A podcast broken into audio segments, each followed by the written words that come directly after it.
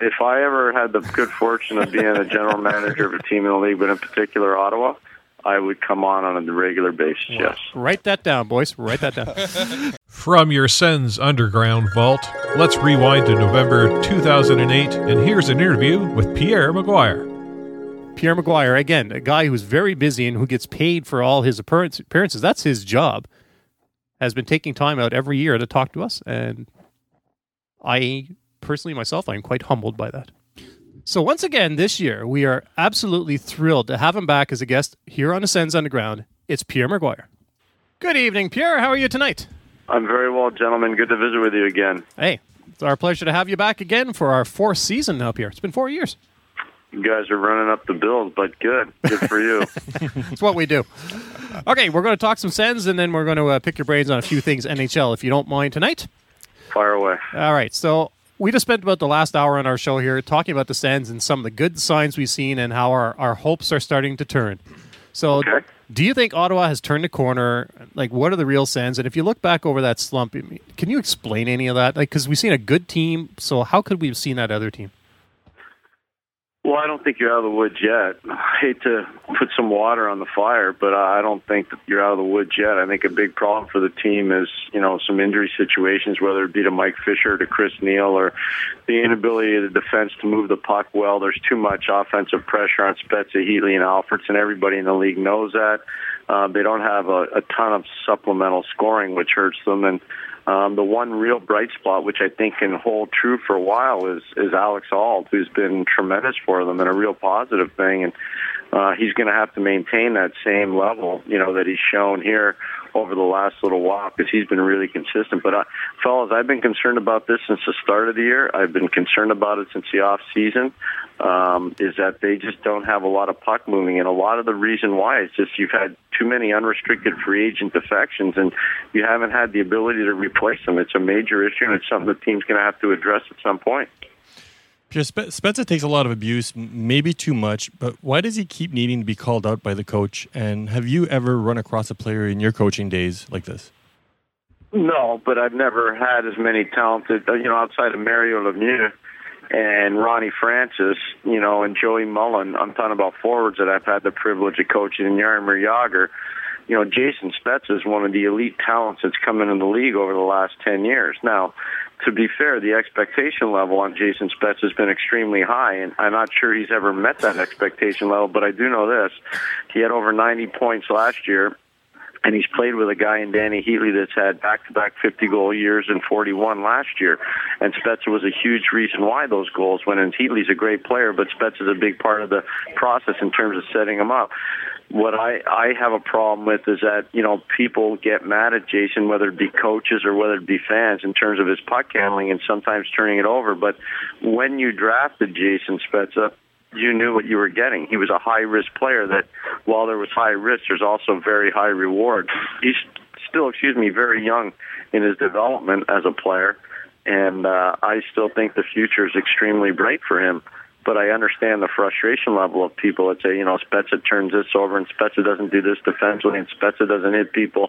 Well, I'll tell you what he did last year that's made him a lot better. He improved his skating a ton, and you can't fault his skating anymore, and that was one of the knocks on him. So his skating can't be faulted anymore.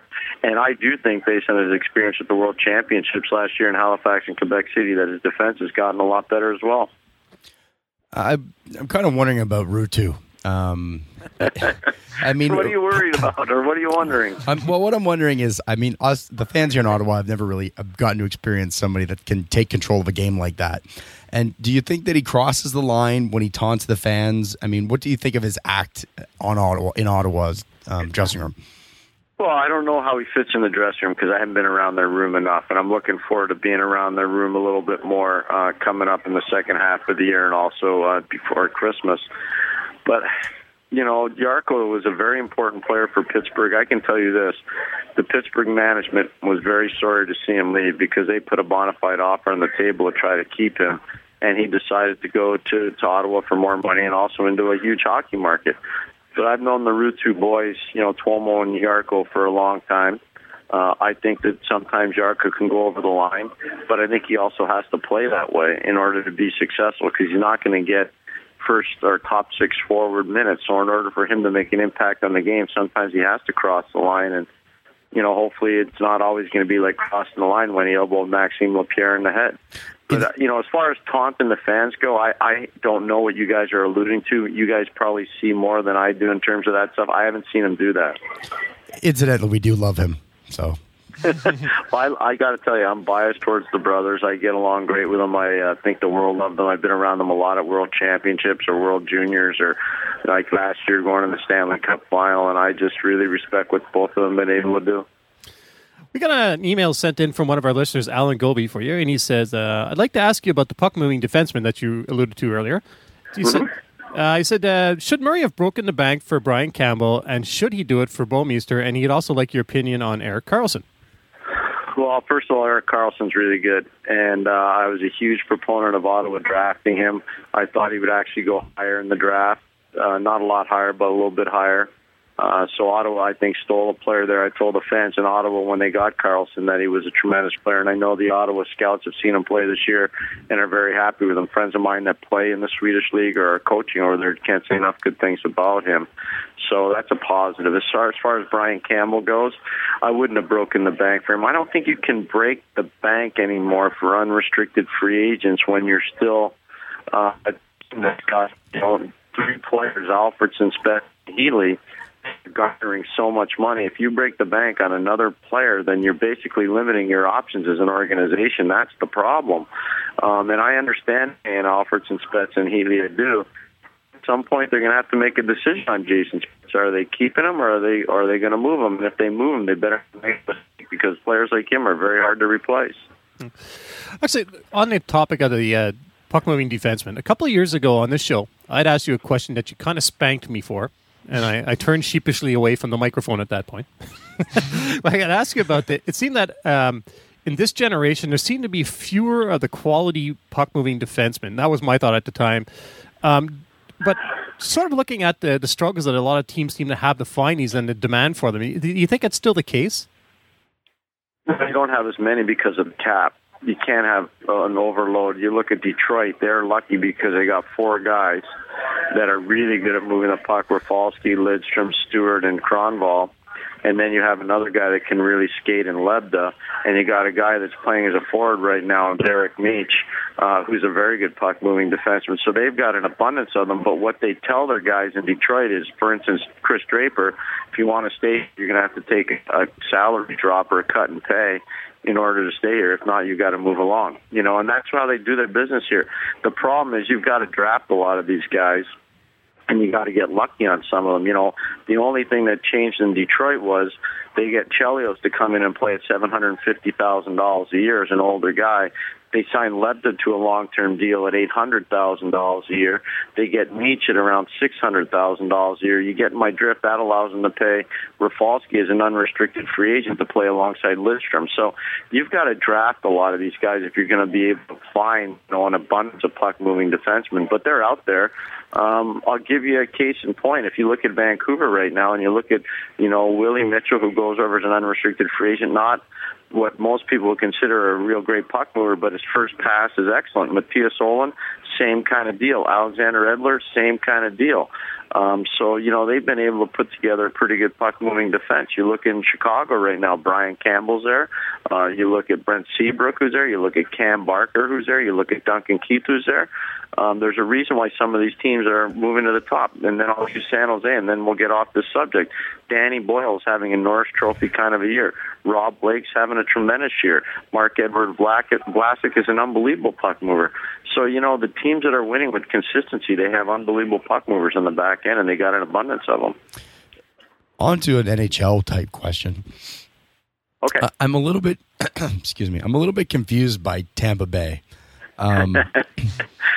Is anybody driving the ship down there?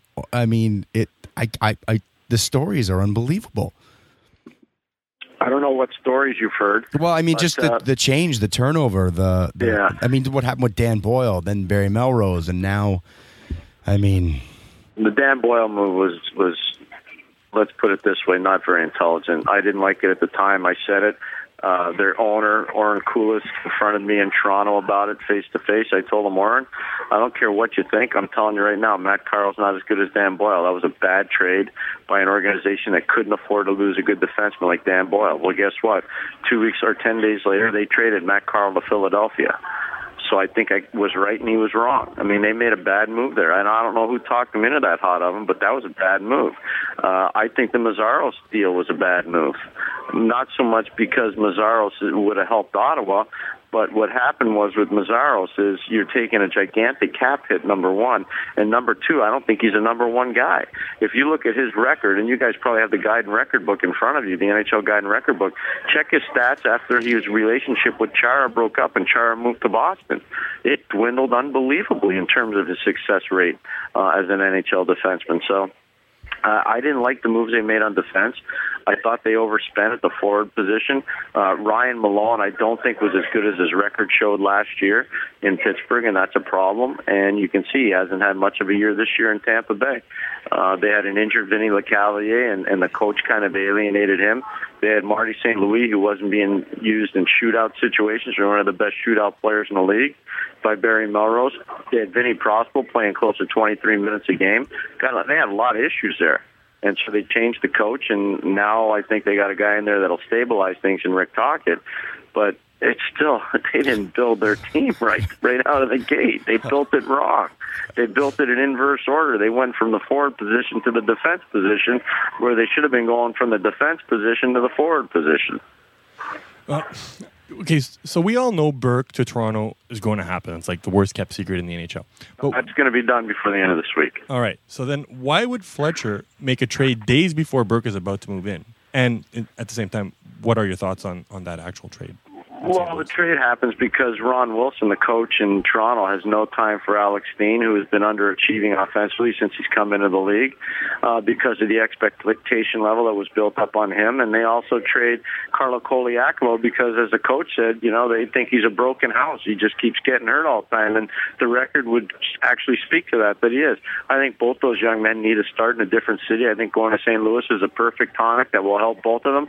I don't think they'll ever get to the level that the Toronto media created for them, but I do think they're better than what their records show right now. And I think Lee Stempniak will go into Toronto and be a top six forward and probably get close to 25 goals. He'll be between 25 and 30 goals, and I think that's a very reliable player and a good player.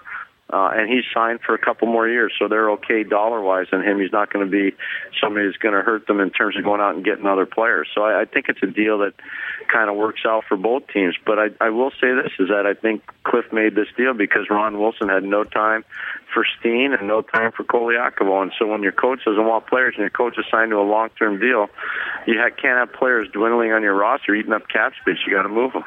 Oh, incidentally, Pierre, we think that the Mazzaros trade was a fantastic move by Tampa. Okay. Yes, I'm sure you do. This is the Sens Underground, right? Yes, it is. Back on Brian Burke, how is he regarded around the league? I mean, the guy is so high profile. Is he considered to be like a bully, a blowhard, a pain in the ass, or just a really smart hockey guy, or all of the above? He's, well, I don't know about a pain in the behind, but I will say this. I worked for Brian. I was hired by Brian. I had some fun with Brian, and I had some really bad times with Brian. But now I would say that we're friends. We talk quite a bit. We talked about some of our issues probably 5 or 6 years ago and got them straightened out at Gord Miller's wedding with George the Washington Capitals being the referee. And we took care of it all. And so we haven't had any issues since, but quite frankly, Brian is very organized. He's very intelligent. He's more than just a hockey man. He's a very good businessman. So he fits the prerequisite to go into Toronto and be the president and general manager because his business knowledge of hockey is extremely strong. He's going to delegate extremely well. He's going to bring Dave Nonis. I think he's going to change a little bit of their scouting staff and add better people than what they might have had right now. And so I think going forward, you know, Brian's going to change the culture in Toronto in a good way, not a bad way. And I think he's going to lower the expectation level and take a lot of the heat that the players have been under, and he'll take most of it. And that's what should happen in that city. The manager, especially when he's given a 6-year contract, like Brian's going to be given a $3 million a year with a $500,000 signing bonus, you know, the manager should be taking some of the heat and deflecting and let the players just go out and play. All right. Final question for you, Pierre, before we cut to this. What do you think of the Sens sweaters? The third jerseys. I'm a traditionalist. I'm not a big fan of the third jersey. I really am not. But I will say this. Of the third sweaters that are out there, I like Ottawa's probably the most. You know, I haven't seen all the Canadian sweaters yet. Montreal's going to, I think, what are they unveiling, 6 or 7 different ones this year? But I like the Barbershop one in Montreal. I'm looking forward to seeing that one unveiled. But of all the third sweaters, I think probably Ottawa's the best one. What do you guys think? We're okay with it. We're not totally blown away. Actually, Stewie hates it. I hate it. I think it's terrible. I'm kind of the same. You think it's terrible? I think it's terrible. I think it's okay. I don't mind it. I'm just not a big fan of the third sweaters. You know, there's one team, and I will not say their name, but I probably watch as many games as most people in North America. I watch 3 to 5 games a day. And there's one team in the NHL, their new sweater, I cannot tell who the players are, and I know every number of every player in the league. Thrashers? And I'm, what's that? Thrashers? Did you say Thrashers? Thrashers, is it them? No. No, but I would tell you if you guessed it. I'll give you one more guess. I'm going to run out of time. I won't get it. So. It's Carolina. It's Carolina. Yeah. Oh. Yeah, Carolina's new sweater. I can't. I emailed the guy at the NHL office. I'm like, how could you guys have approved these? Can't even tell who the players are. Yeah. It's funny you bring up the NHL office on this topic. We're starting to see a lot of sweaters around the league that has the name of the teams on the front of the sweater.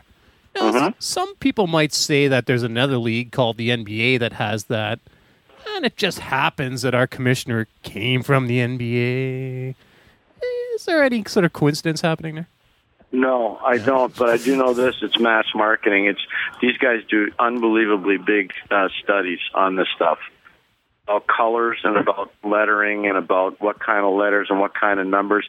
I've actually been part of a thing that does it for the World Junior because of the numbering. And I won't say the company, but originally their numbering was too small and it was tough for the fans to pick out. And so we sat down with them and changed the number from a slick kind of Euro numbers to more block numbering. And it really made a big difference.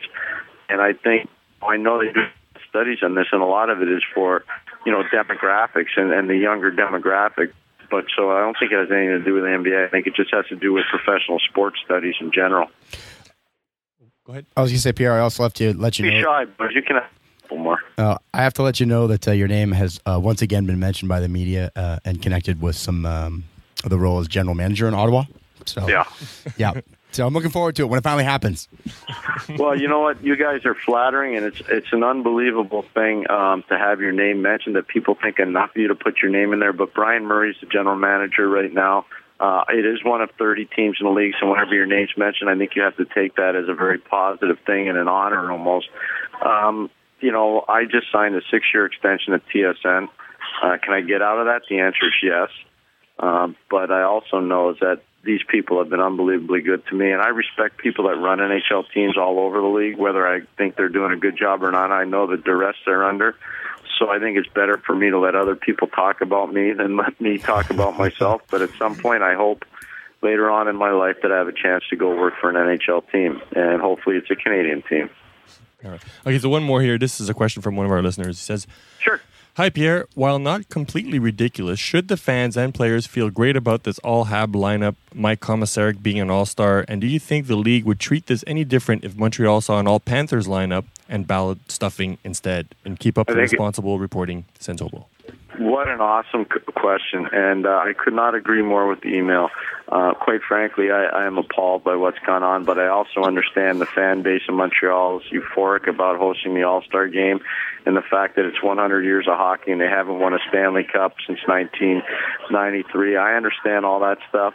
And their passion levels inflamed because they think they have a team that's good enough to win it this year or be close to winning it. I understand all that. I don't think it's a huge issue, but I just think at some point it's a little bit ridiculous, and the emailer's right. If this All-Star game was in Florida, and let's say the 5 starting players plus the goalie to make it 6 were all from Florida, I'm not sure they're allowed that. And I don't think they're going to allow it to happen in Montreal either. How about the Habs fans' act last night with O'Byrne? Didn't like it at all. Yeah. I thought it was terrible. As proud as I was to be a Montrealer and the city of Montreal, and proud to say that, and as well as the city did with the Grey Cup, which was a phenomenal experience for everybody involved, they really let me down last night in terms of being able to walk around with my head held high. And we got the best fans in hockey. You know, it's okay based on what they did last night to that young man. Obviously, you know, the passion levels, as I said, are inflamed, but that was wrong. That wouldn't have happened in the 70s. If Larry Robinson had put that puck in his own net, that would not have happened in the 70s. It shows you that we're going through a cultural change, and we have for a long time. Well, we talked about the puck-moving defenseman earlier. I thought that was a hell of a shot he took. So, of course you would. What's the name of the show? Sends Underground.